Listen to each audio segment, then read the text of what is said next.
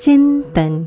चिंतन कार्यक्रम के सभी श्रोताओं का मैं रचना मुकेश हार्दिक अभिनंदन करती हूँ। सुप्रभात। एक कार बनाने वाली कंपनी के एक इंजीनियर ने एक उत्कृष्ट और विश्व स्तरीय कार डिज़ाइन की। कंपनी के सीईओ उसकी रचनात्मकता और कड़ी मेहनत से निर्मित कार की डिज़ाइन से बहुत प्रभावित हुए और उन्होंने उसकी बहुत सराहना की। हालाँकि नई डिज़ाइन की इस कार को प्रोडक्शन प्लेस से बाहर निकालकर शोरूम में ले जाने के लिए उन्हें एक समस्या का सामना करना पड़ा। कार की ऊंचाई एंट्रेंस गेट से दो इंच ज़्यादा पाई गई। स्वाभाविक रूप से वो इंजीनियर परेशान था और उसे विश्वास नहीं हो रहा था कि उसने कार बनाने से पहले इतने महत्वपूर्ण बिंदु पर ध्यान क्यों नहीं दिया। हर कोई इस बारे में सुझाव दे रहा था कि कार को बाहर कैसे ले जाया जाए। पेंटर ने प्रस्ताव दिया कि वो कार को बाहर निकाल लें, ऊपर की खरोचों को वो फिर बाद में कुछ टचअप देकर ठीक कर सकते हैं।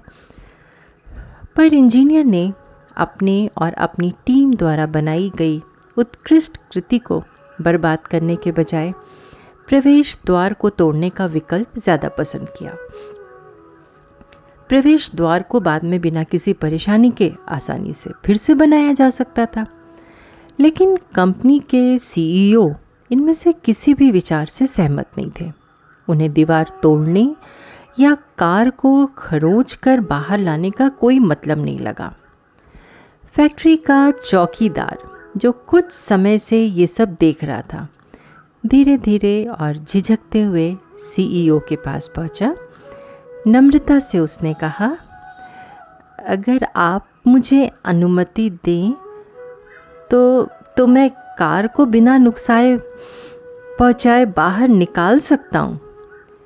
वहाँ उपस्थित सभी लोगों ने सोचा कि ये बूढ़ा आदमी ऐसा क्या करेगा, जो हम सब विशेषज्ञ लोग नहीं कर पाए। पर सीईओ ने एक पल सोचा और फिर चौकीदार को अनुमति दे दी। अनुमति मिलने के बाद चौकीदार अंदर गया और गाड़ी के पहियों के वॉल्व खोलकर चारों पहियों से कुछ हवा निकाल दी। चूँकि कार एंट्रेंस गेट से केवल दो इंच ही ऊँची थी, चारों टायर में से हवा निकलते ही कार ऊंचाई में दो से तीन इंच छोटी हो गई और फिर चौकीदार ने कहा, अब आप इसे आसानी से बाहर निकाल सकते हैं। खुशी के साथ साथ वहाँ खड़े सभी लोग हैरान रह गए। ये वास्तव में बहुत ही सरल पर सटीक उपाय था। दोस्तों, जीवन की हर समस्या का समाधान हम अपने दिमाग से खोजते हैं। कई बार समस्या सुलझने की बजाय उलझ जाती है और वो और अधिक जटिल हो जाती है, जबकि हम अपने विवेक से उसे बड़ी आसानी से सुलझा सकते हैं, है ना? आप सबका दिन शुभ एवं मंगलमय हो।